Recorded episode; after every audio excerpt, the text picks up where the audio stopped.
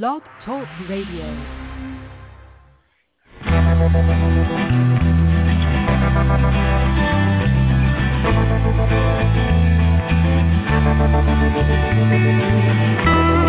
Stroll through the pictures,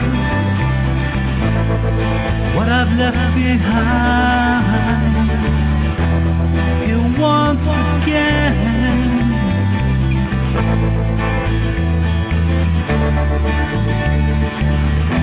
I'm locked up in memories.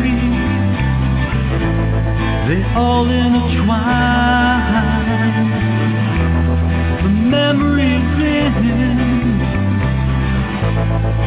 in my mind.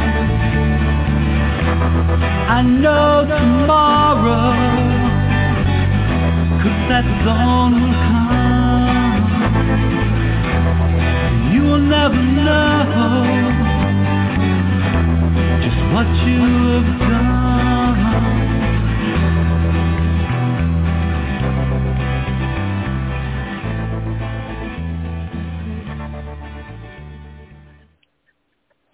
evening and welcome to the Stop Child Abuse Now show.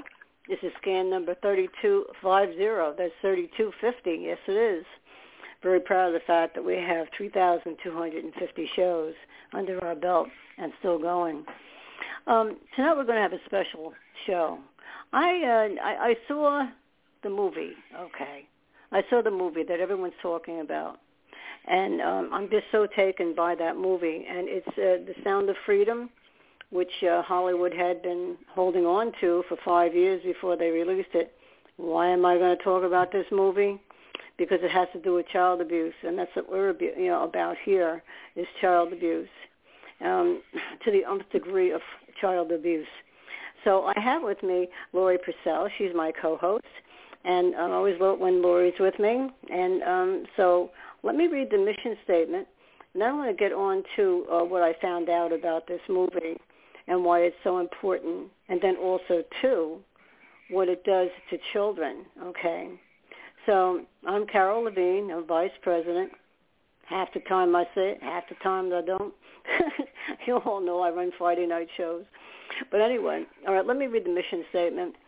Um, we have a singleness of purpose of at NAASCA, and that is to address issues related to childhood abuse and trauma, including sexual assault, violent or physical abuse, emotional traumas, and neglect. And we do so two different ways. And number one is educating the public, especially as related to getting society over the taboo of discussing childhood sexual abuse presenting the facts that show child abuse to be a pandemic worldwide problem that affects everyone, and it does. Look at our streets today. Hmm? You think those kids come from good homes? I don't think so. Okay. Number two is offering hope for healing through numerous paths and providing many services to adult survivors of child abuse and information for anyone interested in the many issues involving prevention, intervention, and recovery. Uh, many times I speak about prevention. Uh, the others are just as important. Intervention, how to speak to children, what to say, what not to say.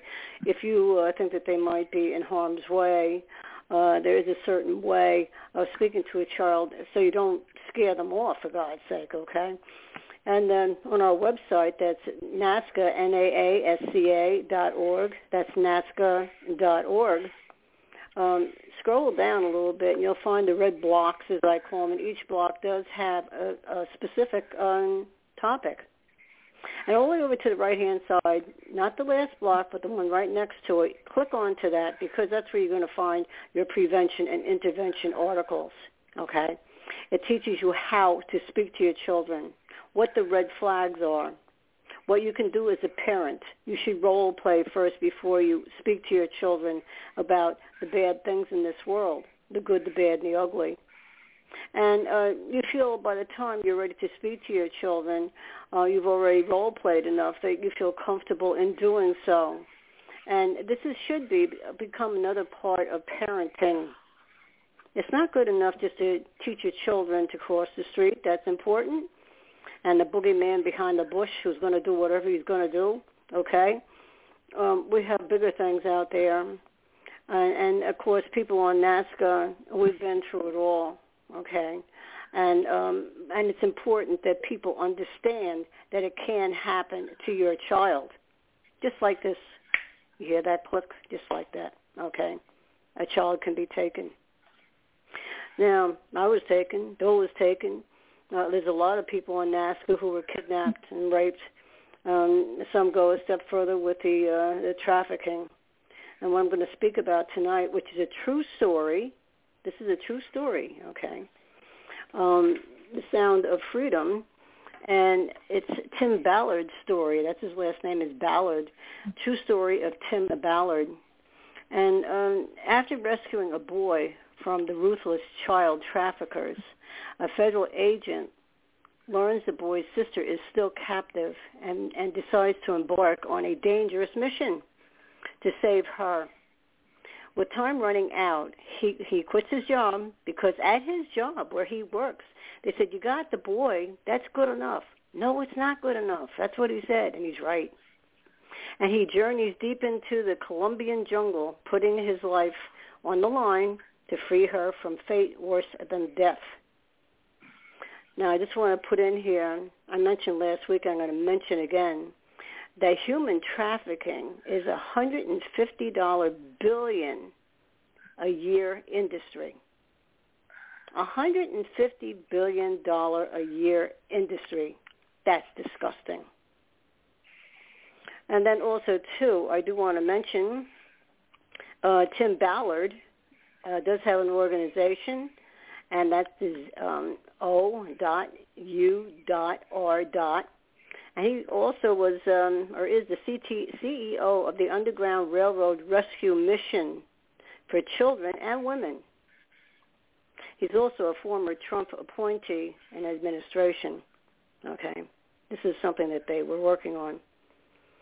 This is very important, people, because you see, um, children, and I'm going to get into that, are uh, missing so often during the course of the day. And I'm going to talk about which areas are the worst and uh, what flags to look for, and then also how it affects them physically, mentally, emotionally, all the things that we speak about, physically, mentally, emotionally, spiritually, um, when they're been kidnapped and, and then tra- trafficked out, for God's sake, how they, what they think, how they feel, um, the fear factor. Now, everybody knows me as the toughie, okay? But at the end of this movie, the toughie was crying because that little girl that was on the bed looked just like me. And I started to bawl. I didn't go boo-hoo, I'm not like that, but the tears were dripping down my face. I haven't done that in years. You want to call it triggering? I don't know, call it whatever you want. It was like reality sitting right in front of me because of my type of life, what I went through. And I'm not unique all of us on NAASCA have our stories to tell. Okay? So what I'm speaking about here tonight um, are, are children, how they feel. All right? Now I have a list here. What are the fears of human trafficking victims? Victims are taught by their traffickers to distrust outsiders, especially law enforcement. They tell them all kinds of things about our police officers. They're going to kill you. They're going to do this to you. They're going to do that to you. So children are going to be automatically, once they're in captivity of, you know, the human traffickers, okay, um, they're going to be the bad guys. And then number two, they have a sense for a distrust towards government and police, yes. They are afraid they will be deported. A lot of these children that are involved with the trafficking are from other countries. They come over to this country and they think that they're going to have a wonderful life. This is what their parents tell them, and they believe it. Well, kids get trafficked out in our country. Kids get trafficked out from all other countries. Um, but the ones that come into our country have a different thought in mind that they're going to have a better life. And this is what happens to them. They're standing there. They're waiting for them. They're at the border. Okay. All right, number three, they may fear that it is their fault. This is what the children think. So often children think whatever happened to them, that they had some part that they played in it. It is never, ever, ever a child's fault when they are kidnapped, uh, when they are raped, uh, when they're being physically, mentally, emotionally, spiritually abused. It's never their fault, ever. Number four, researchers have found that sex traffickers um, target children with a history of maltreatment, sexual abuse, um, and minimal social support. Okay, that means uh, the parents don't give them what they need to to bring them up in a proper way. Children of poverty are more at risk. They lack proper attention from parents. They're being neglected. They tell them to go out and play and don't come home. All right, don't come home until much later, whatever. Are they watching them? No. So these kids that are out, maybe if they have a bicycle, they're out riding their bikes, and just as it shows in the very beginning of the movie, kids are being snatched right off of bikes. They just snatch them right off of bikes. The age that mostly are of interest, okay, to the human traffickers are those that are around 12 years old. They can be younger, they can be a little bit older, but usually they target in on the 12-year-olds, okay? And uh, children of poverty are, are more at risk, and they lack that. Yes, they do, okay? Now, these are fact sheets. If you go to nctsn.org, I'm going to say that again, nctsn.org, you get fact sheets.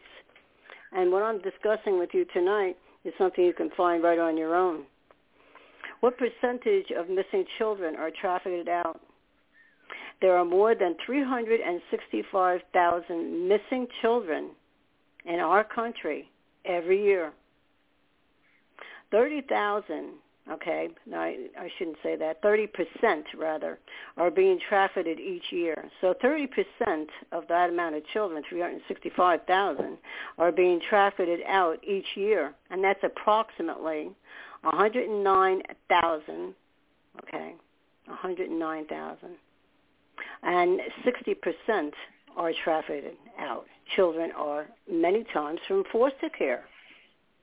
Why is this? I, I couldn't tell you that. I don't have an answer for that, but I'm going to find out. 60% of trafficked children are foster youth. That's what it says. These are the facts. Okay, the problems shared. Um, Hope International, and this is another one, sharedhope.org, sharehope.org. And what it does is it lists seven problems here, which I'm going to discuss. What are five risk factors of human trafficking? Five out of the seven. Recent migration, like the people from the border, and then in the homes where there's heavy-duty substance abuse, children aren't being monitored, they're not being loved, they're not being cared for, and they take off. They go outside. Run, you know, they they become homeless. They run away. Those are the kids that are easy targets for these people out there, the monsters as I call them. Many times children develop mental concerns, and of course they're going to have mental concerns. A lot of them are fearing for their food for tomorrow. Many are afraid to go back home because they don't know what they're going to see when they get back home. There's a lot of, you know, fighting going on, a lot of domestic violence. Okay. And then you have those that are involved with the child welfare system. Okay, so studies show victims suffer from depression, PTSD, anxiety, and suicide, and self-harm. well, a lot of us who, you know, have gone through all the different types of abuse without being trafficked out, okay, we suffer from the same thing. But you can be sure that those children, I want you to picture, close your eyes and picture for a second. You're a kid that's snatched and, you're in with the traffickers. They're going to traffic you out, okay? And you don't know what your fate is going to be. Some say it's a fate worse than death because you're going from person to person to person to person to person. And they take you many times out of the country. It doesn't matter what country you're in. They're still going to take you out of the country. It can be here. It can be over in China. It can be in, in Vietnam. Those are a couple of the countries where it's the uh, most prevalent. So that's something right there. And then trafficking is most common, okay, in China, West Africa, Thailand, and Vietnam. For whatever reason, that's where it is the most, okay, the most. Now, we have our own problems right here in our own country. Many children, like I just said and earlier, um, are, are, are snatched, and you don't know what's going to happen to them. Many of them, I do want to say, are found. Are they alive? It doesn't mention that in the article. It just says that they're found. According to research and experience, out of half a million children that go missing in the United States, nearly are all found, 97.8%. Now that's of June 21. Okay, the year, nine, I was going to say 1921, 2021, 2021. Now that's a lot of kids that are found, but what condition are they in? If they're alive, they're going to suffer from the post-traumatic stress disorders, the anxiety, all the things that I mentioned, that is going to happen. Okay. Um, I know that uh, a lot of us here on NAASCA have suffered like from panic disorder. I had panic disorder. Uh, I got over it because I got mad at it, and I got so mad at it, it finally went away. Nobody else could help me, and no pill could help me. Some say it was mind over matter. I don't know. I don't care what it was. It worked. And all of a sudden, I found my voice, didn't I? okay. So, um, okay, warning signs. Here's the warning signs. These are the warning signs. Um, you appear to be malnutritioned. Children who are in captive, in captivity, many times are not, you know, fed properly at all. So they're going to be um, malnutritioned. All right, they're showing signs of physical injuries and abuse. A lot of times when they're handed over to someone, they want them to perform certain acts. They're scared. They never did it before. And you can use your own imagination. I'm not going to come out with that. Just use your imagination. And what happens is these children then get beaten. Maybe they'll even withhold food from them. Okay. They will not make eye contact. Um, they many times are socially stunted. Now, what does that mean? Socially stunted. That means that they have nothing to be happy about. They don't know how to converse with people. Um, they feel awkward. Um, it, it's a very difficult uh, feeling to have to be socially stunted, and that's actually in a mental term. I learned that in, in Greystone. You know, it's not just uh, some of the things we know that I've worked with, but that's another one, being socially stunted. Okay, seeming to adhere to scripted or rehearsed oh yeah, responses and social interaction. What does that mean? That means when someone maybe does try to talk to them, they think maybe they can see there's something wrong with this kid, and they'll just try to speak to the child. Well, the child won't be able to interact in a proper way because they've been told what to say and what not to say. And they're awkward, but they come out because they don't want to get beaten they come out with what they were told to say and what not to say.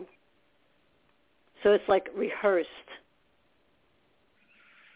Many times, because they are from different countries, they lack official documents. Their ID, they don't have any. It's been taken away from them.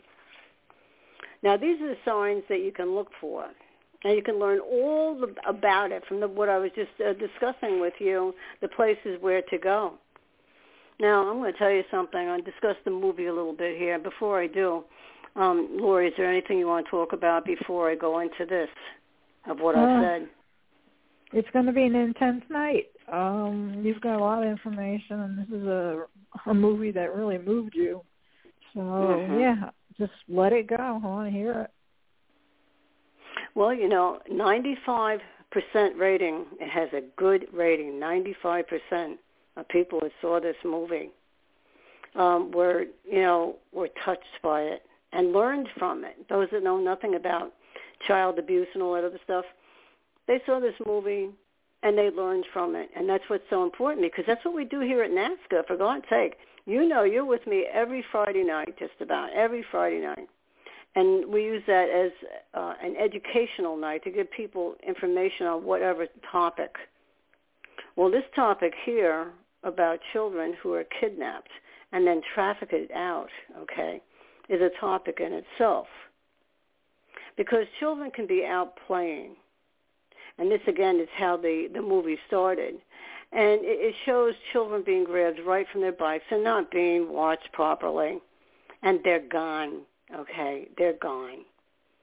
And it shows the children in this movie the fear factor. I did mention that last week that I was going to talk about the fear factor. There is no way that anyone can describe what that fear factor is unless they have been kidnapped and one step further, trafficked out. Okay. And and they're given to this person and to that person and on and on and on it goes. And if they don't do what they're told to do, they are beaten and starved and they're expected to perform all different types of sexual acts. They they're not allowed to have any preference, believe me, okay? They have these people these people telling them what they have to do. Now, one thing that's very frightening about this whole thing, the way that the movie also opened, right after that first scene, seeing children being taken off of bicycles or out playing, how many times do we hear about these agencies who want to take your children in and teach them to be models? How many times? Many times. We've discussed it on this show. So you see a scene. It's quite a long scene. And here's this lady, and what she does, she has put an ad in the paper, and maybe someone else that she works under, okay? And we will take your child and we will fix your child's hair, their clothing, and they will be beautiful. And we'll teach them how to become a model, male or female. I think they do put a preference of age in it because don't forget they like them when they're 12 years old. So they try to get them, and even the ad reads that they try to get them as as young as possible around that age. Okay. So you see this father who has two children. He has a little boy and he has a little girl. And you don't see a mother in this family. Now, it appears that what happened is this man, which is how the movie actually starts out, took his children to a modeling agency and he thought them were all nice and clean and and her hair was nice and pretty and long and and all this other stuff and the little boy was dressed very nicely well the lady is very you know very congenial she's a very nice acting person very well dressed. And she assured this man that um she was going to work with the children and he could hear other little children in the background so there were definitely children in this room uh, of this building. And um so he figured everything was going to be okay. And he said well let me come in and see what you do. And she said oh no we don't let the parents come in because that'll distract the children. Okay we will take care of them and be back here by seven o'clock seven p.m no. The father's all happy. He thinks he's doing something good for his kids. He says goodbye to them, gives them a kiss goodbye, and he leaves for quite a few hours, comes back at 7 p.m., and he knocks on the door or rings the doorbell, whatever's there, and uh, nobody answers. So all of a sudden he becomes very frightened, and he starts to pound with his fist on this door and he's pounding and he's pounding and he's pounding. And well, for God's sake, they've been taken along with the other kids that were already in that room. Now these kids' parents, all of them thought, oh my God, my kid's are going to become a model.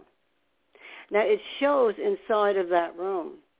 Now these children were cute little kids, um, but and the girl had long hair, like I said, well, she pushes the hair back on one side and pulls the hair all the way around into the front to the other side. And then the the blouse, the little blouse that she had on, she unbuttoned it, hmm, maybe three or four buttons down. And she had a, hair, a headband on. She took that off and used a, a little bobby pin or something to keep that hair around. So in a more sexual looking type of way. This is a little girl, for God's sake. And with the boy, she went over to him and she unbuttoned his buttons on the on the front of his shirt as well. Okay. And she did, you know, messed his hair up a little bit in a way that she thought would be cuter, whatever. And uh, so they have a way of working with the children to make them automatically looking more sexual at their young age. Now, in advance, what happens is the perverts out there, the bad people, they have this hunger for children. We know this. Excuse me. So they look at modeling agencies like this. Hold on a second. oh boy. anyway, they have this modeling agency. Oh, I'm going to drink some water. Mm-mm-mm. And what they do with this modeling agency is they um, they use these children to satisfy the perverts. Now, are they all into trafficking, those perverts out there? No. But there's a good percentage of them that are. And at our very border that is so much under discussion today, there are many of those bad, bad people just waiting for the children who are supposed to come across the border and they're supposed to meet relatives on the other side, but they never make it. That's because they got taken. And they could be taken to any country. Okay. We were talking before about China, Vietnam, Colombia, all those other places. They're taken. So what happens in this movie is you see the fear factor of the children as they're being used. Now, there was a special agent, and as I had mentioned before, this is a, a true story, and his name is Tim Ballard. Tim Ballard, B-A-L-L-A-R-D. Excuse me. You can look that up, and you will see for yourself um, all kinds of information about this man. And um, he's, he became an agent, and he was a part of the underground. And the underground is an organization, which I read off earlier, O-U-R. Okay, he's CEO of that, and it's the Underground Railroad, where they go out into the jungles and all these other places to um, to get children who have been kidnapped and trafficked out. And that's the whole story of this guy who actually quit his job because the man that he was working under said, you got the boy. That's good enough. And he went and he got the sister. That's what he was going to do. He decided he's going to devote his life, if he has to, to find this little girl. He was going to get that little girl. That little boy had a neck chain around his neck which the father, who had come back at 7 p.m. to get his little boy and little girl, had given him. All right, had given her rather, and and she took it off as she was being pulled away. She took it off and and quickly handed it to the little boy, and she said, "Take this, take this. This now belongs to you. This is yours now." And he said, no, no, Daddy gave that to you. No, no, you keep that. Put it around and don't ever take it off. So this agent met with this little boy and the father, and they they looked at the um, you know what he had around you know his neck and and, and all this other stuff. So the agent asked for that that neck chain, and they asked why. They wanted to know why, and and the kid didn't even you know blink an eye. He took it off because he could tell he was a he was a good guy. He gave it to him. And so when he embarked on this journey, if you will, along with a few other people that were on his side, and they worked together to go into the jungles, to go where they thought where this girl might be. Now, of course, don't forget, he's an agent, so he had all different types of ways to look up information, and they came across her picture. They called her the pretty one. She was the pretty one. And the pretty one was this little boy's sister. Okay. It had a location. So the agent over to that location and made like he was a bad guy. and he got in with people that um, you know were traffickers and and all this other stuff. And um, the idea of it was to to get in with these people and and uh, so that he could get over to where the exact location was with this little girl. They had a picture of her. and He said, "Oh, what a pretty beautiful girl this is," and and all this other stuff. Oh, you want to see her? Okay, well, and and they believed him that he was one of them. Okay. So he gets over to where this little girl is. And he's having a hard time trying to figure out which tent, if you will, she's being held in. All these children are being used for sexual deviates. And you see them all sitting around a bonfire, these deviants, and they're all drunk. They're drinking like maniacs, and they're laughing, and oh, oh, oh, all this stuff. Well, the pretty little girl belonged, actually, she belonged actually to the leader of the pack, if you will, of mobsters and disgusting people, monsters. And what happened was he figured out which uh, tent this little girl, the good guy, figured out which you know tent she was being held in. It was a mosquito type of thing. You're in the jungle. You're going to have tons of bugs. So anyway, they had these these makeshift like tents for them, and, and mosquito screens, whatever. So he goes into her tent, and she'd never seen him before she thought that he was another bad guy, and she screamed. Well, that alerted the leader of the pack that there was something wrong with his, he called him, or her rather, his little girl. So he got up, oh, let me just see why she's yelling. Let me go see what's going on. Let me see what's happening. Let me see what's happening. So he goes and and um he had instructed the good guy, the agent had instructed the little girl. He put his his finger to her mouth and he gave her the neck chain that her brother had. She looked at it. She looked up at him.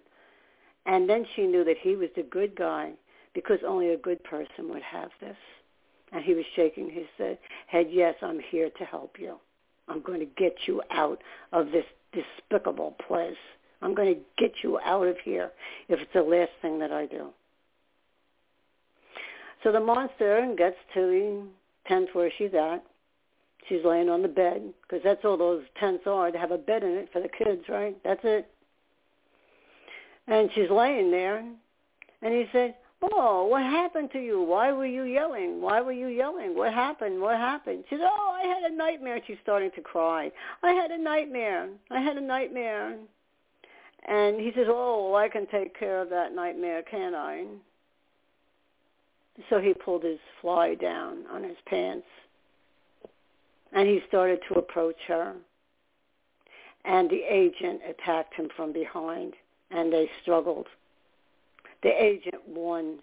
He grabbed the little girl and because his buddies were down in a boat not too far away, he was running through the jungle like a maniac with this little girl, and all the people were chasing him, all the other monsters, they were chasing him.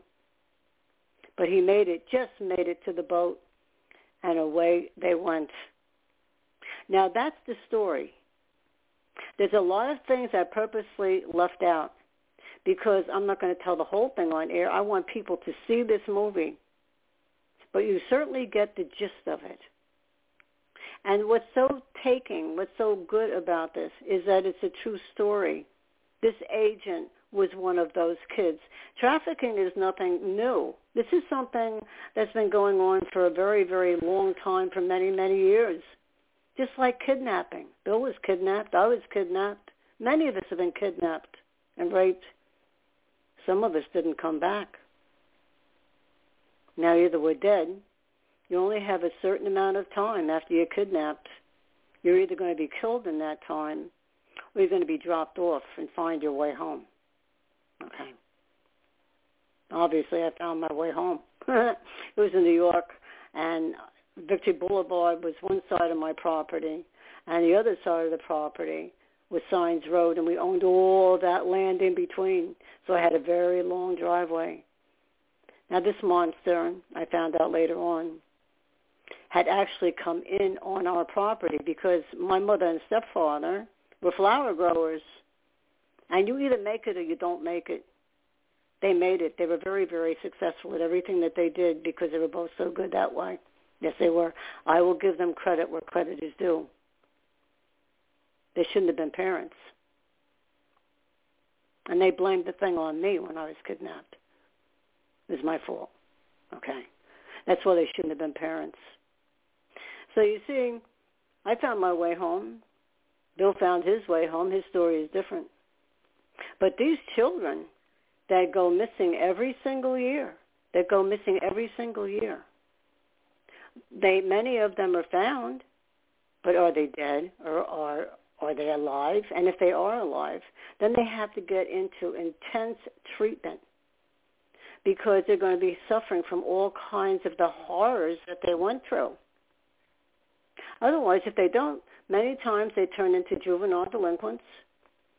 And I have said this before on air that every job that I had, I would align myself with um, with information because I had I had been there. Okay, I was a juvenile delinquent. I was a very good one. I ran away from home, and um, I had reasons for that because I was being sexually abused at home. And before that, I was being sexually abused by an uncle through marriage. Um, and he was a he was a predator. I wasn't his only victim. Okay. He was a pedophile. My abuse started when I was six. Now with the traffickers, they really, uh, like I, the article does suggest that they'll take any kid actually, but um, they really like them around 12, around that age, 10, between 10 and 12 years old, and and not any older than that. So this is why this movie is so important to NAASCA and to all of uh, of all the organizations that um, that work with child abuse, because it really teaches you step by step. I gave you a synopsis of it. I gave you an idea of of what you know happens in the movie, but the movie is a lot longer than that. So anyone out there who's really interested, and I hope there's a lot of you, in learning about trafficking. Now, Hollywood held on to this movie for five years. Why do you think that was, Lori? Do you have any idea? Sure. This is like so out there, uh, shocking, up close, personal. Like people are do not want to c- come out of their little hideaways to even admit that this thing exists. So it's like mm-hmm. when you had your first book, now we've got this first movie, you know, and it's, I hope those too. More people make more. People do go to movies a lot, so it should definitely be in there. Now, as far as what, oh my God, what you, what you've already told me about this movie, um, I, I, how do you even say it? Uh, I can I can picture it because I knew a girl that was sex trafficked, and the difference that the that she went through um, when she was smaller, which I knew her. You know, family was weird though. To the person who had finally been rescued or let loose, whatever, that girl, man, I don't think she will ever come out of, of the trauma that was done to her. And when these girls are found and stuff by just like regulars, they don't even get them into therapy all the time. You know, they should do it automatically, but some slip through the cracks. But those are still people, you know. So mm-hmm. I'm hoping that this just brings more that has to be done to get this cause out there and make people more aware of it. They need a place to start. And I think, you know, this movie definitely would start. I'm I'm still interested in it. I mean, I actually um will look it up and see if well first I have to see if Pennsylvania has a movie theater where I live. But I know. yeah. It is kind of funny though. But um this would be a movie that I would put on my list for sure. You know, well, an amazing because story. It, because it oh it's an amazing story. I think I expressed well the a lot of the highlights, you know, and believe me, I I have been through it all. We all have, Lori. But this movie touched me because I think the scene that got me the most was at the very end with that little girl laying on the bed, which oh, I already knew too much about, didn't I, when I was a little kid. Um, the horror on her face, the horror on her face, and um, that's why kids develop panic. And I had such panic disorders. So many of us do. You know, and um, when children are, are, are sexually and physically and mentally and emotionally and neglected, all the things that we speak about on NAASCA, um, when they go through all these things and they're, they either survive or they don't survive, and, and quite frankly, um, children who are in captivity, okay, whether they're being trafficked out or they were kidnapped and being held somewhere else, um, many times they do commit suicide um, they certainly do self-harm. Um, they may lose their appetite. They're probably not being fed right anyway, but they may even lose their appetite and not even want to eat. Some kids, many people who are upset actually lose their appetite. It can be either or, right? And I don't know what determines that, but if I'm very upset, maybe I won't eat, but I'll drink my coffee. Oh yes, I will. I have my coffee but you know, but I, I may not uh, want to eat so much. And um then all of a sudden I mm-hmm. become ravenously hungry and and I have to go shopping, don't I? Because uh, I haven't bought enough food. And um so, you know, so you see what happens with children, what happens with children um, is they develop all different types of disorders, and it can be mental, they're looking, uh, the, you know, the experts in the field of psychiatry are looking at the uh, disorders of people as they come in, even to um, places like Greystone when it was still up. They tore it down because of the, of the asbestos. And uh, again, those are my lungs. so, you know, um, my building was the first to go. But I did when I worked at all the places I worked at. I, I would move around a lot because I had two kids to take care of, and uh, no one could find my first husband. You talk about anger. There was no child support coming in. Okay, so I would stay at certain places for a certain amount of time, and always with my notes because in those days they had newspapers. Okay, and you know looking always for a different type of job that would pay higher and uh, I would go and apply for the job. People liked me; they'd hire me right on the spot. I didn't tell them about any of this stuff that we speak about on NAASCA. I didn't want them to know about the things that I had gone through and all of us go through. Children who have been abused. I didn't want them to know that. I might tell them a little bit about the de- domestic violence I saw, just to wet their whistle a little bit. Oh, well, she knows about domestic violence. Okay, she she can work here. Yeah, mm, you know. And uh, then sometimes I would let more information out, and other times I wouldn't. Not that I was embarrassed, Lori. It's just that I wanted to keep my job. I didn't want people to think that I was broken to the point where maybe, you know, there's maybe something wrong with me because when you're beaten too much or you're sexually abused too much or or you're you know, all the things that we go through too much okay too much of it um you have to realize it does something to us. We know what it does to us. We know how we feel. Other people don't know about that stuff unless uh, they live it themselves. I have a oh that's the same number. Okay somebody else from your home I think is listening. That's good.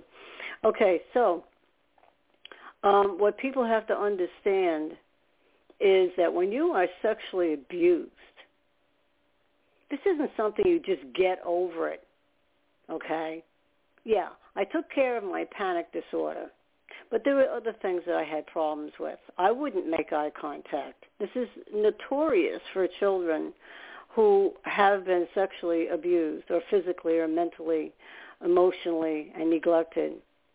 Some of us have gone through all of that. I haven't as many others. I'm not unique at all. Okay? oh, we we don't want to make eye contact. It used to hurt me if I was to look at someone. My eyes would actually sting. I don't know why, but they would sting. Well, believe me, I have made up for it, honey. I look at everybody now. All right, I have over the, the years I've healed, and um I'm probably around 90% healed. You're never totally healed. There's always going to be something. I don't care who you are. You can be vice president. You can be president. I don't care who you are. There's always going to be something from the past that you have a problem getting over. I I had a nightmare not too long ago. I thought it was over nightmares. That's ridiculous. It was a sexual nightmare. It was a bad one. I was being I was being tortured, man. You know, I didn't like this at all. It woke me up. Oh yeah, it woke me up. And in the past, I would have nightmares of being chased by many people. And then I'd come to, I, I was like in a hilly area, and I'd come to the end, and if I took one more step, I'd fall to my death. Well, luckily I woke up. Okay? so those were my nightmares. And so it took me years to get over that. Years. Do you have nightmares, flashbacks, or anything? Lori, are you there?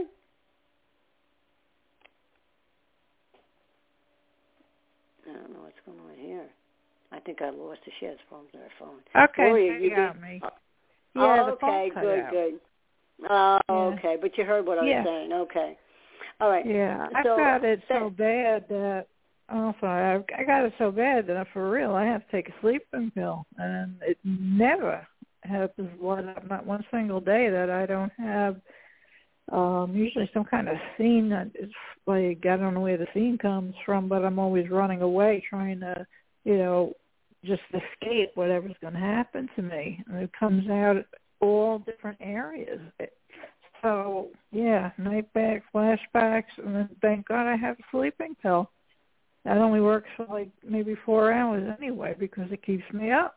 I can't get those thoughts out because for me it was an everyday thing. I live with my father. So it's not like I saw him once in a while and whatnot, but it, it seems when you get older, you're remembering when you were younger for some reason.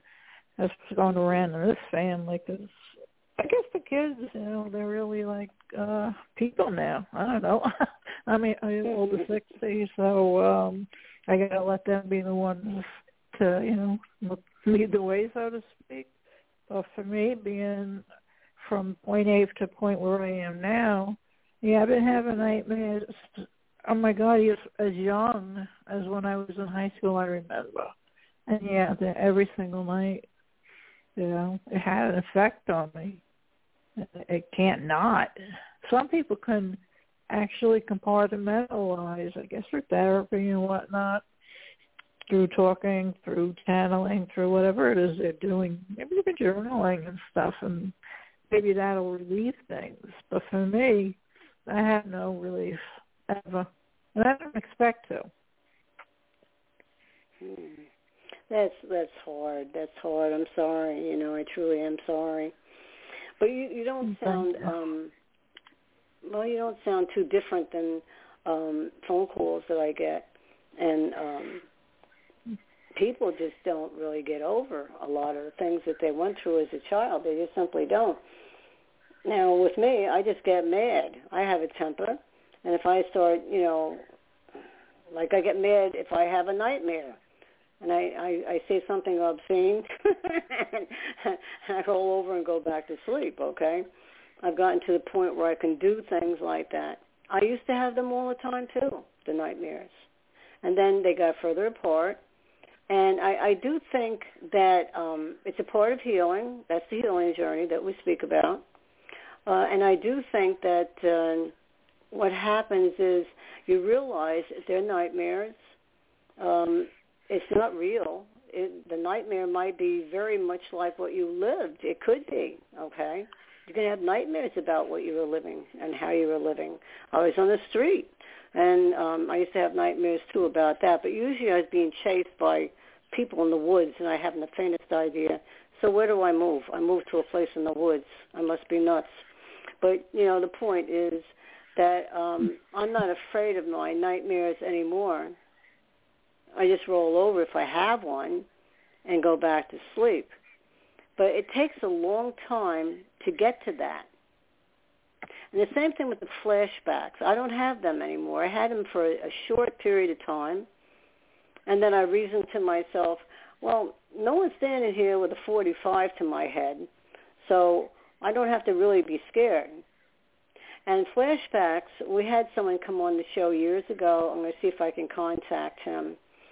But um, he spoke about flashbacks, and he did it in a very good way because a lot of calls I get are about flashbacks. And uh, quite frankly, it's the brain releasing, you know, you know, certain type of things for us to understand, you know, and and you'll have a flashback or you'll have a memory, okay? Maybe you've had repressed memories for many years. You, you know, there's something like missing. I know that when I was four years old, that something happened to me on the boardwalk there at Coney Island. I do know that a man took me away from my mother who was standing there with other people, blah, blah, blah, not looking at me. And you see, this is what these people do.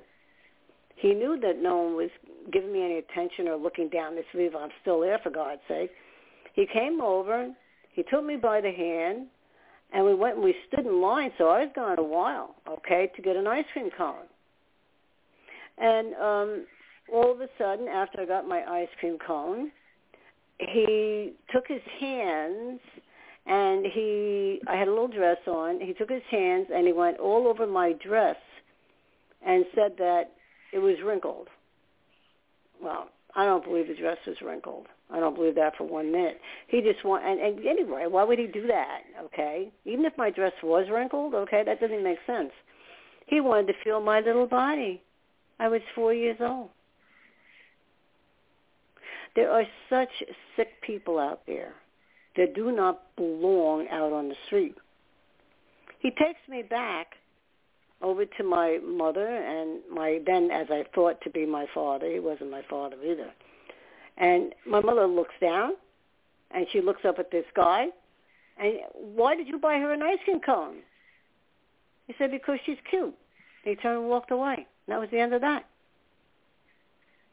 But I do know that there's something else at the age of four. Now my mind is evidently hiding that thing, honey, so that I, there's no way that I'm going to see it. And I really don't care at this point, you know, because what happens is as we grow up, because we are so dysfunctional as people, and it's not our fault ever, ever, ever what we went through but it affects our brain. It affects our our physical well-being. Um, every way that it can affect a person's body, it affects. Okay, that's why we have a lot of maladies, as I, as I call them. Some people have heart trouble. Some people have trouble with their stomach. Um, you know, things that normally, but that's not even the so-called family. You know, it's but you were the one that was, you know, abused. So therefore, your body is still screaming the fibromyalgia that people speak about. I had it for some time, and I don't have it anymore. I haven't had a fibromyalgia attack for over three years now, well over three years. I don't know why, but it went away, and I'm thankful. Okay, but that's, that's the body's amazing. way. Yeah, it is amazing. I think something that helped me that I ran across online. I was just, you know, like going across the web, and I came across these two doctors they were not selling anything. All right, these ads that we have online are very, very annoying. Okay, I don't like them. Or oh, they make you go to this website, go to that website to try and find an answer for something. Why are you bipolar? And then you know it says you have to go here, you have to go there, you have to go. What's stupid? No, these two doctors worked together, and they were speaking about fibromyalgia. And the one doctor had it, and the other guy didn't have it the other doctor, but totally believed in fibromyalgia as people have it. It's not one of these things that the mind creates. It's the body screaming out. And that's what they said too. Now, The doctor who had the fibromyalgia was not a type of person who was going to tell his story. He just wanted people to know that it absolutely is true. It is out there. It does happen. And it's usually because of abuse. And that's about all he said about it. It wasn't an hour-long show or anything. But he did give a little background about his home life. He was one of many children, and there was always a lot of commotion. See, he would word things differently. Like he didn't want to say maybe there was um, uh, domestic violence or anything in his family. Uh, and he said a lot of it wasn't pleasant. You know, he'd come out with things like that. He wasn't ready to reveal his story in his life, but he certainly had fibromyalgia. So he says it's not uh, just a, woman thing; it's a male thing too, and many times it is linked absolutely to child abuse. So that's all he had to tell me. And then I realized that, that at that time, that's why I had fibromyalgia. And that helped me, Lori, because then it, it made sense, okay. Well, I have pains in my legs because, um, you know, I was kicked a lot. I was switched a lot. I had welts a lot. My mother loved to beat me. I was supposed to clean up after my brother who was five years older than me. Why? And if I dared say, why should I do that? He's five years older than me. That's it. Outside. Go pick a switch. And I learned that if the switch had brown in it, that I wasn't going to get, it wasn't going to sting as bad. And then she caught on to what I was doing, and she picked the switch. Okay. It took years for my my legs to not really have any um, scars. I have a few. I have a few left. They must have been deep or something, deep welts or something. But when you live lives like that, you're going to have your body's going to scream out. And I, I tell people this when they call me because I've learned that. And so those out there who have fibromyalgia, look back. You know, look back in your life if you can, and and see if you too were switched or you too had a belt taken to you or whatever the case might be. And it doesn't always have to be physical; it can be emotional.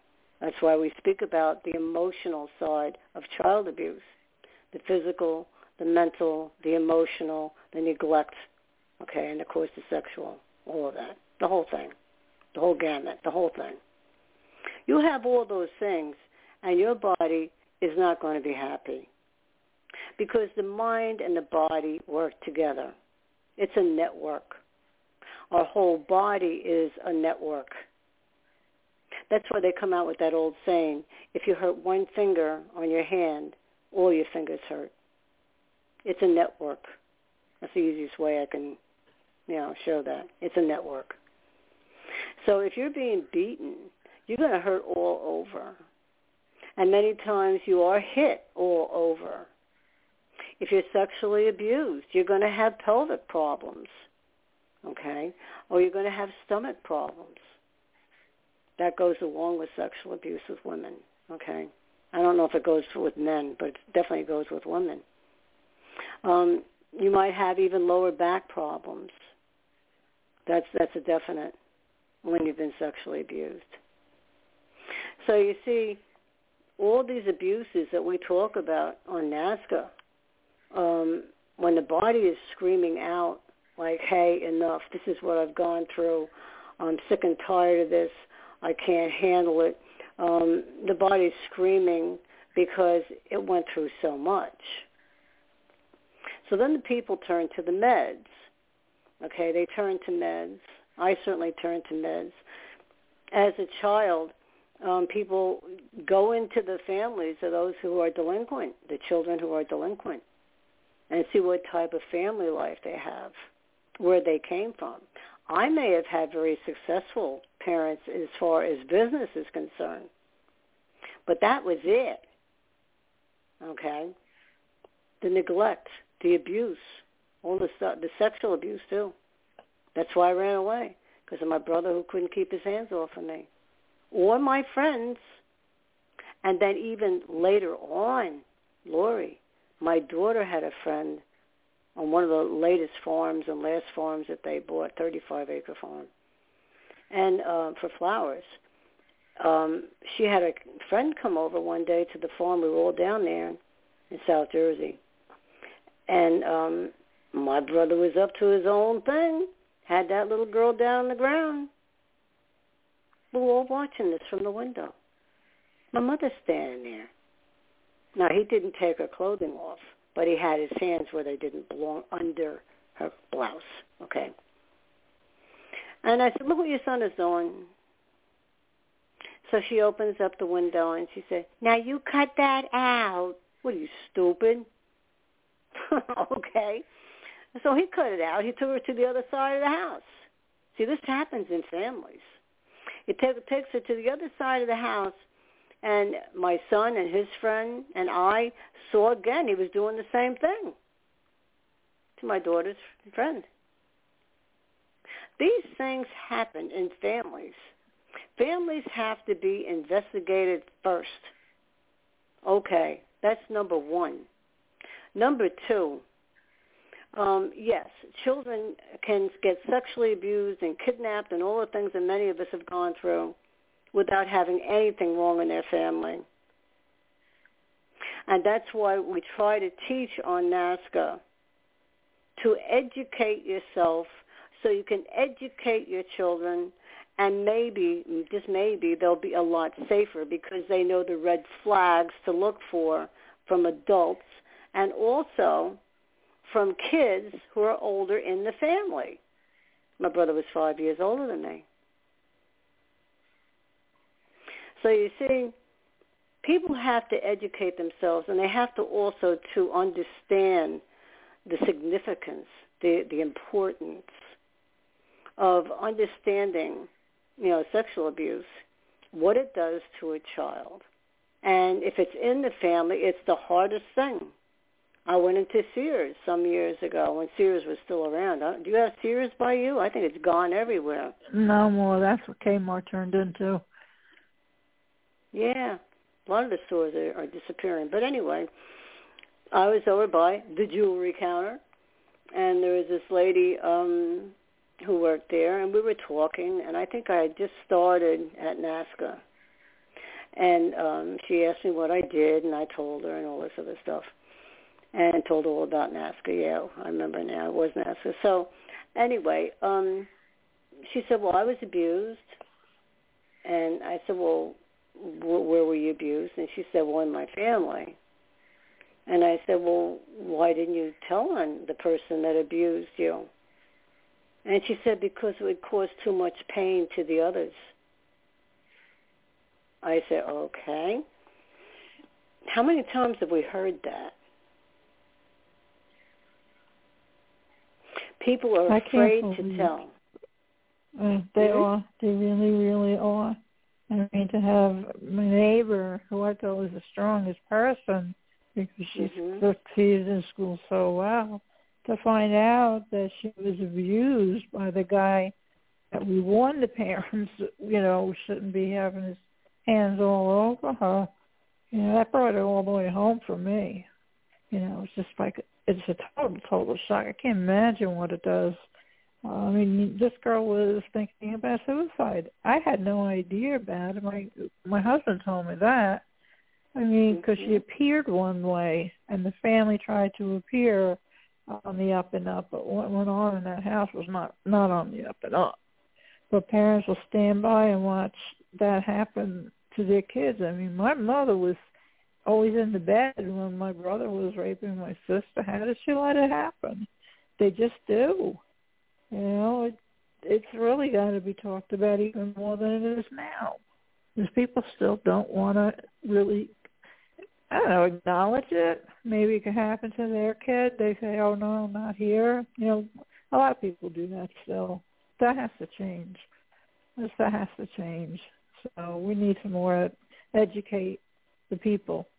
And this is through mm-hmm. one of the avenues we do it, NAASCA. You'll get you'll get your education here. So yeah. yeah. We have to do that. And and that's why we try to do that. I certainly try to do that.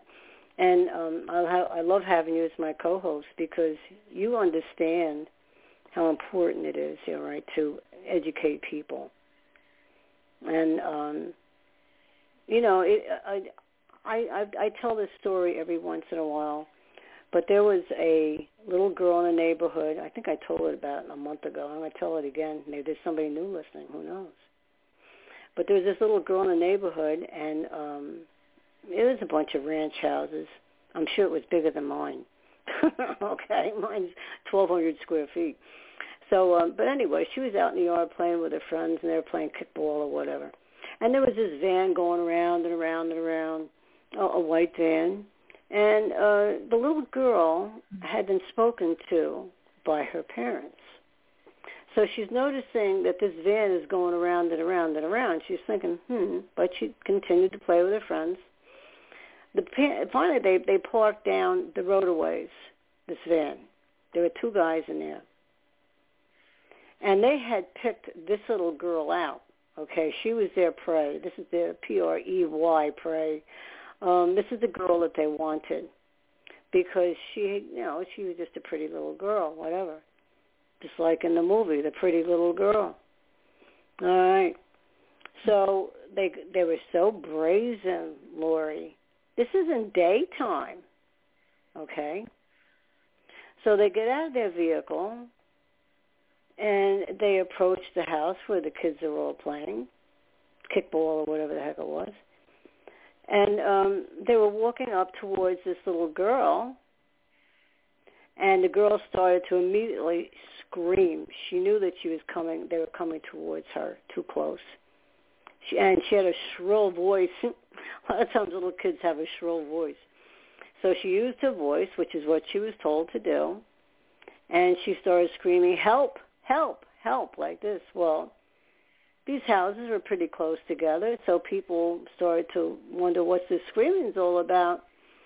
And still they didn't stop. So the one guy got close enough to her. I guess he thought he was just going to grab her and they were going to run like heck to get back to the van, which wasn't parked too far away. And she kicked him as hard as she could in the shin and uh, that slowed him down a little bit. I guess she had a darn good kick there, and the police had already been called. They saw there was a problem. They saw the men in this yard. Okay, they figured it out. Now, this is what we need. We need an educated society. So what happened was, by the time um, they got back to the van, they took off because this little girl had kicked the one guy so hard, and she was they were all starting to scream then because they saw what had happened. I mean, they're right there playing. And so they took off. They didn't want to get caught. So they ran to the van, but by the time they got out of that complex, or whatever you want to call it, by the time they got out of that, they were already picked up. All right, the police department wasn't far away. There was a car that was going around doing his runs, his whatever. And he was able, and he called for backup immediately because this call came in and it said that it looked like this little girl was going to be kidnapped, and so he got help quick. So uh, they picked him up and they they put those two guys in jail for attempted attempted kidnapping. So you see, if you don't educate your children about the signs, if you don't teach them what to look for, inappropriate touching, touching the hair too much. Okay, these they, they start real slow. Okay, when it, when they're starting to groom a child. Oh, you have such pretty hair. You're such a pretty little uh, girl. Or oh, you're such a handsome little boy.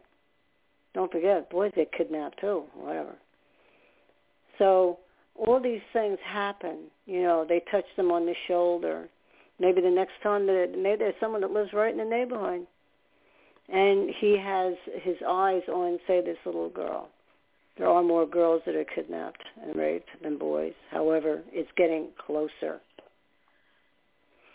So, all right, so he has his eyes on this little girl. He actually confronted the family. He has a nice house. He has a nice car. He has a good job. They don't have to look like those out on, you know, the street that don't work or who are walking around or whatever. No, no, no. No. They can have a nice home, a nice car, and have a good job. And it's like when the full moon, when I worked at Greystone, we used to tease about the full moon because the patients would get nuttier around the full moon, okay? it was the truth. I saw it in my own eyes. But it was like full moon for these people. They want this little girl or he wants this little girl. And don't forget, the pedophile can also be a woman. So they start getting friendlier with the kid. Hey, what kind of games you like? What do you like to do anyway? So maybe they'll go out and buy a toy for this kid and give it to him. Let the parents see it. It's all right.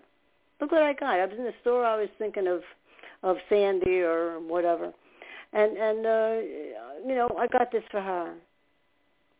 And then before you know it, maybe maybe the parents, ah, go out. I'm going to take care of your kid. You two work so hard. Come on, I can I can help. Can help. I know what it's like to bring kids up. They trust this person. They get the parents' trust. There's a whole way of doing things, and they take their time because they have time. When that child is in that person's house, they make the kid feel special. If it's a little boy, they might let the kids smoke. Okay. Oh, we won't tell mommy and daddy that I'm we're doing this, but that's what big people do. And then maybe uh, you might let them have a few sips of beer. And then, of course, give them gum or whatever to cover it up. Before you know it, his hand is then down by the leg area. Okay. After all, he's already touched him around the hair and the shoulders, and then his hand goes down to the leg area and all this other stuff. Before you know it's in the kid's crotch, maybe the next time. Or maybe he'll wait a little while, a week before he does that. He might start showing pictures to the child. Children need to know these things. And of course, it's pornography. And it might be not hardcore pornography at first. He grooms them even that way.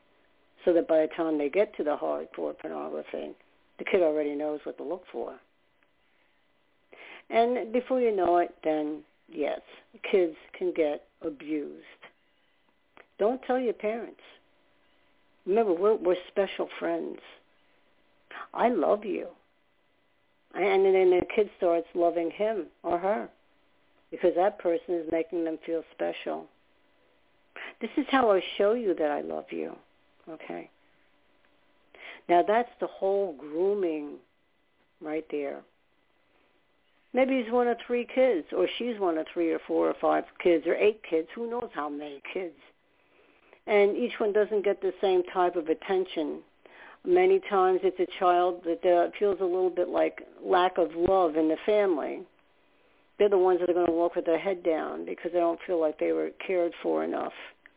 And like Bill likes to talk about, he'll speak about the kids, uh, you know, they'll have their baseball games and they'll have the water boy, okay? they'll have the water boy um, or the bat boy, the bat boy. He's not on the team really, okay? He doesn't have the same confidence as the one who's up at bat, all right? And those are the type of kids because don't forget pedophiles they they ha- they hang around schools they hung around my courtyard in New York when when I went to Staten Island School, PS 26 in Travis. I was out in the courtyard. Kids were allowed to leave the courtyard in those days. I'd go down the street and get me candy, wouldn't I? you know how much I like candy. So I come back and, and um, a quarter would buy me a huge bag of malted balls, which I loved at the time. And I'd give the candy out. Hey, kids are going to like me better. I'll give them candy.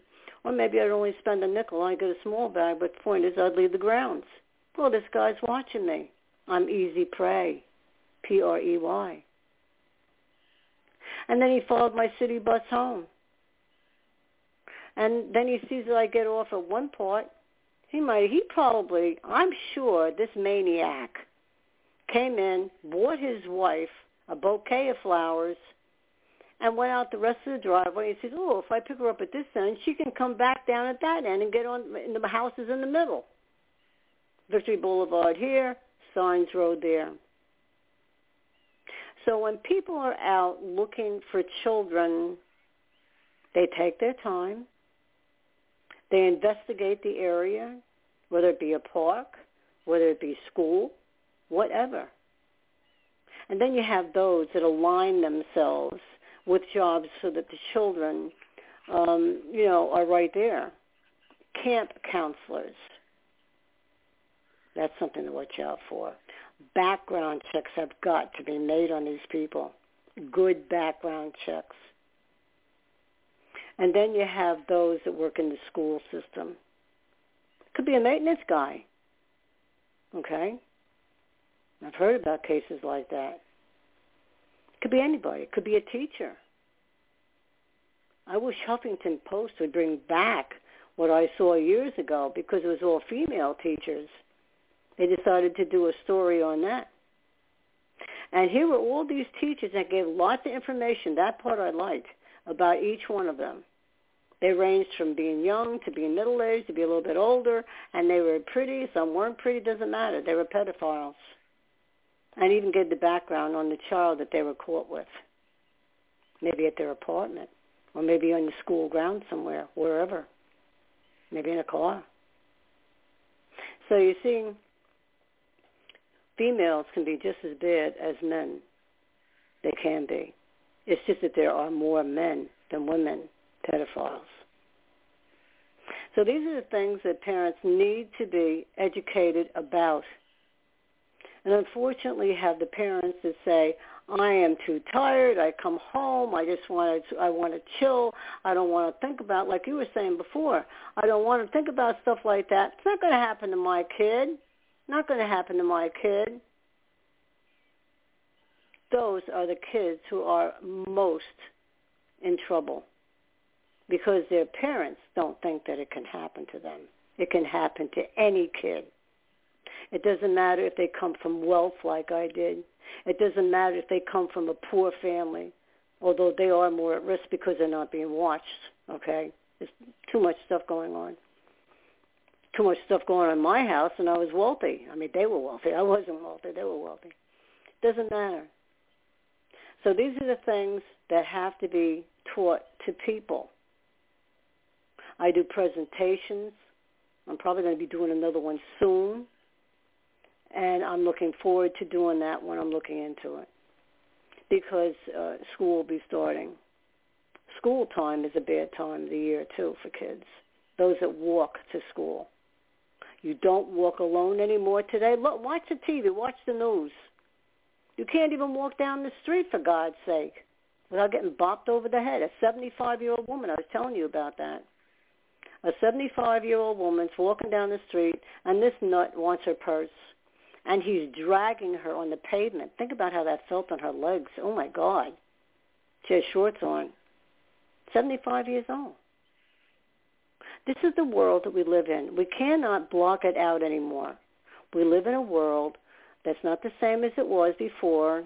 Uh, I will say one thing. There's always been problems. But things are much worse today than it was some years ago and a long time ago. It's always been here, Lori, okay? Children being kidnapped.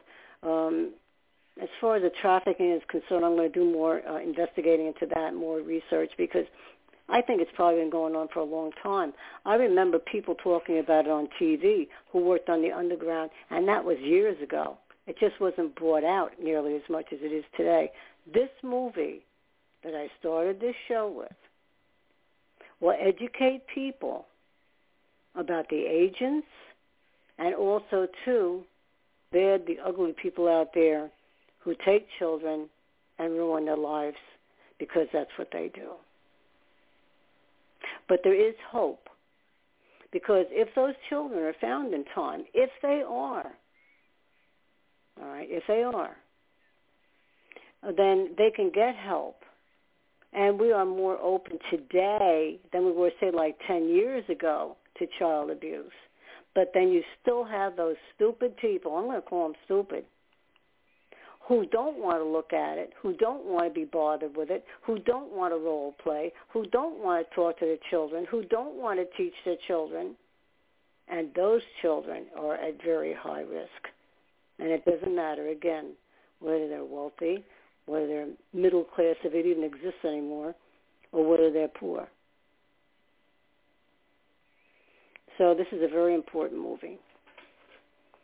And I did mention, you know, the names of places that you can look things up and find out the same thing that I just learned, okay?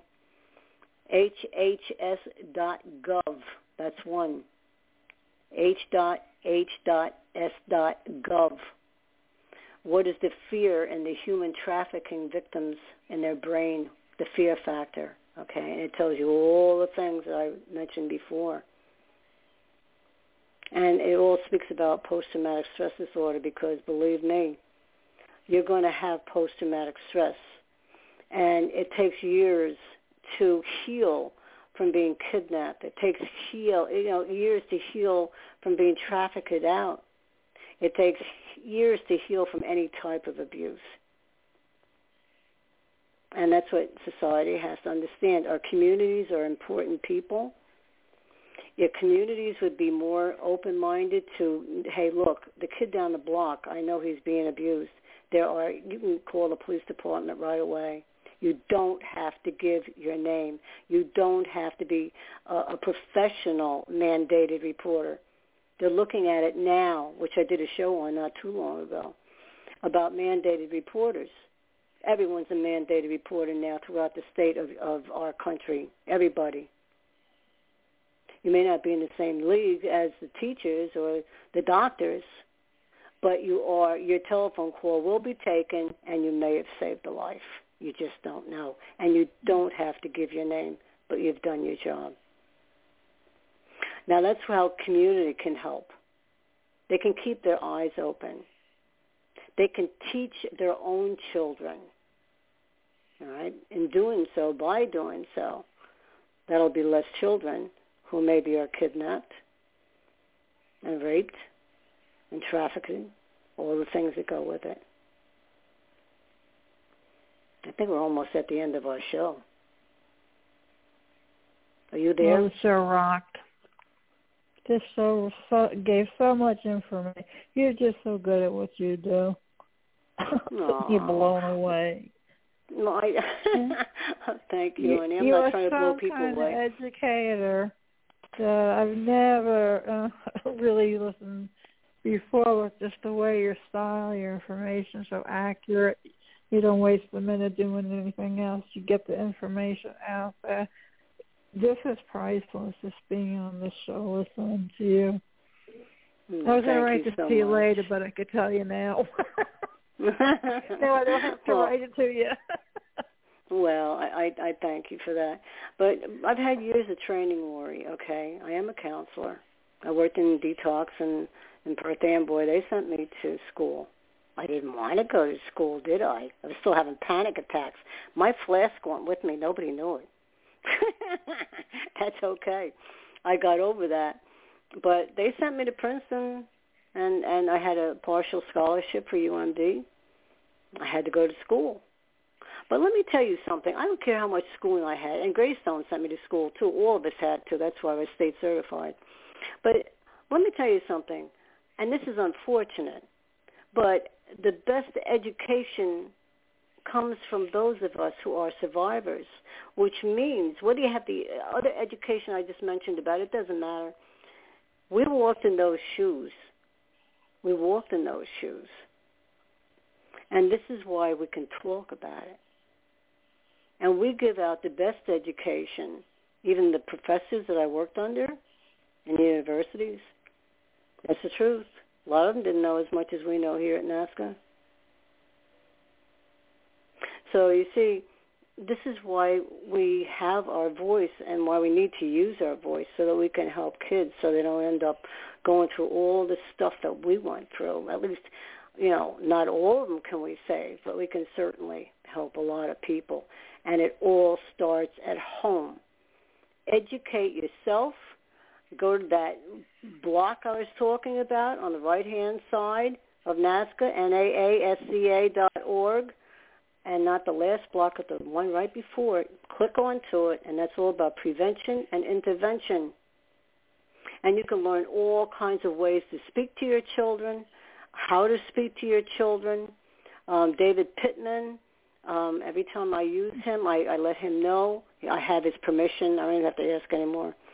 But he tells you really good ways of speaking to your children. He's the one that talks about role playing, and um, so that you feel comfortable. And for God's sake, don't talk about the parts for what they are. Because I remember being in the police department in New York, and they said, "Well, where did they touch you, or where did he touch you, rather?" And I had the point. I didn't have names for my body.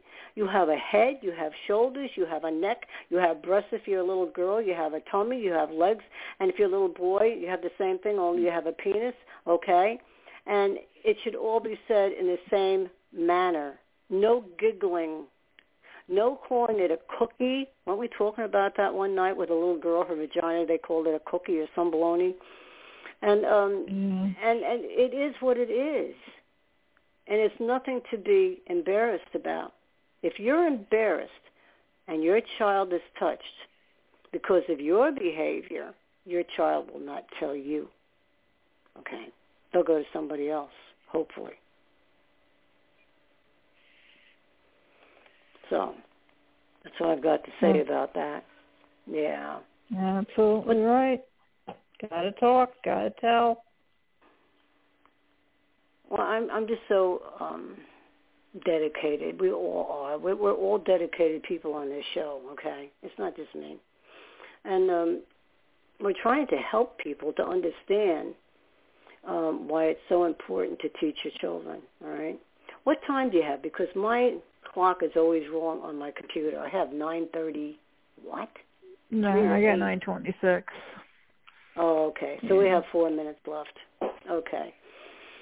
So, anyway, people out there, whoever's listening, or if you're going to listen later, I hope this helps you to understand the significance of um, why it's so important to educate your children. Um, this is a, a big bad thing that's happening in our country. It's happening in all countries. And like I said before, you know, China is is a biggie, all right, for trafficking. Vietnam is another one. Thailand is another one. But we have our own problems in our own country, okay? That's why there's so many kids that are missing every year, okay? And um, this story, again, was about Tim Ballard. And he has an organization. He's the CEO of O.U.R. of the Underground Railroad Rescue. It's a mission. That's what it is. It's a mission for children and also for women. And he was a former Trump appointee, administration, whatever. And I, I remember when they were working on that. So if we can get things back to normal and children can be taught and we can teach our own children, that's a big step right there in the direction of what we need to do. Yeah, absolutely. As long as there are people like you and us around, we'll get this going in some which way. I'll say one. One is important. That's right. It's it's up to the survivors. That's what I truly, honestly believe. I believe that. So the more survivors that get involved, you know, with, like with NAASCA or any of the other organizations, I don't care where, where you get involved with, but the objective is that we have to educate society, and our communities need to be a little bit stronger, and they need to know why, and that's where my mouth is going to go pretty soon. Okay, with the community people. But anyway, okay, our show is over. I've got the uh, 60 second cue, so thank you so much for being on the show, and I think you rock too, by the way. But do. yes, you do, Lori. You absolutely well, do. I learned from you. Well, I couldn't ask for a better co-host. All right, and you always Mm. uh, see. I'm going to tell on you. Lori takes notes, okay, and she knows what to ask, and that's why she always asks such good questions and makes good comments. She knows what she's doing. Well, so I think I we're thank in you for that. Hi, very welcome. Yeah, it goes smoothly. Getting the info out. I mean, using every ounce of uh, strength, whatever. I mean, never met anybody as dedicated as you are. So yeah, you rock. I, No, I'm a you little rock, rock. too. You're the big rock. well, at least you're there. Yes, you are. All right, we're we're we're we're gone. No, we're not being recorded anymore. I gotta shut this down. well, you still rock. Well, you're okay, Oh, sweetheart. yeah. Listen, I'll talk to you later. Okay. Okie dokie, take a break. Love you lots. Yes. I'm going to go have Okay, a coffee. Bye. Mm. Bye. Good night, honey.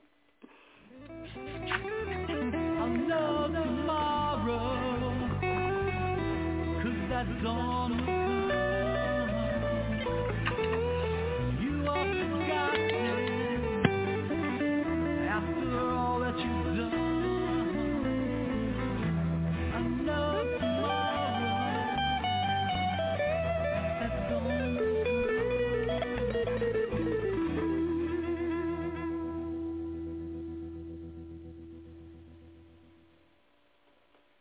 Blog Talk Radio.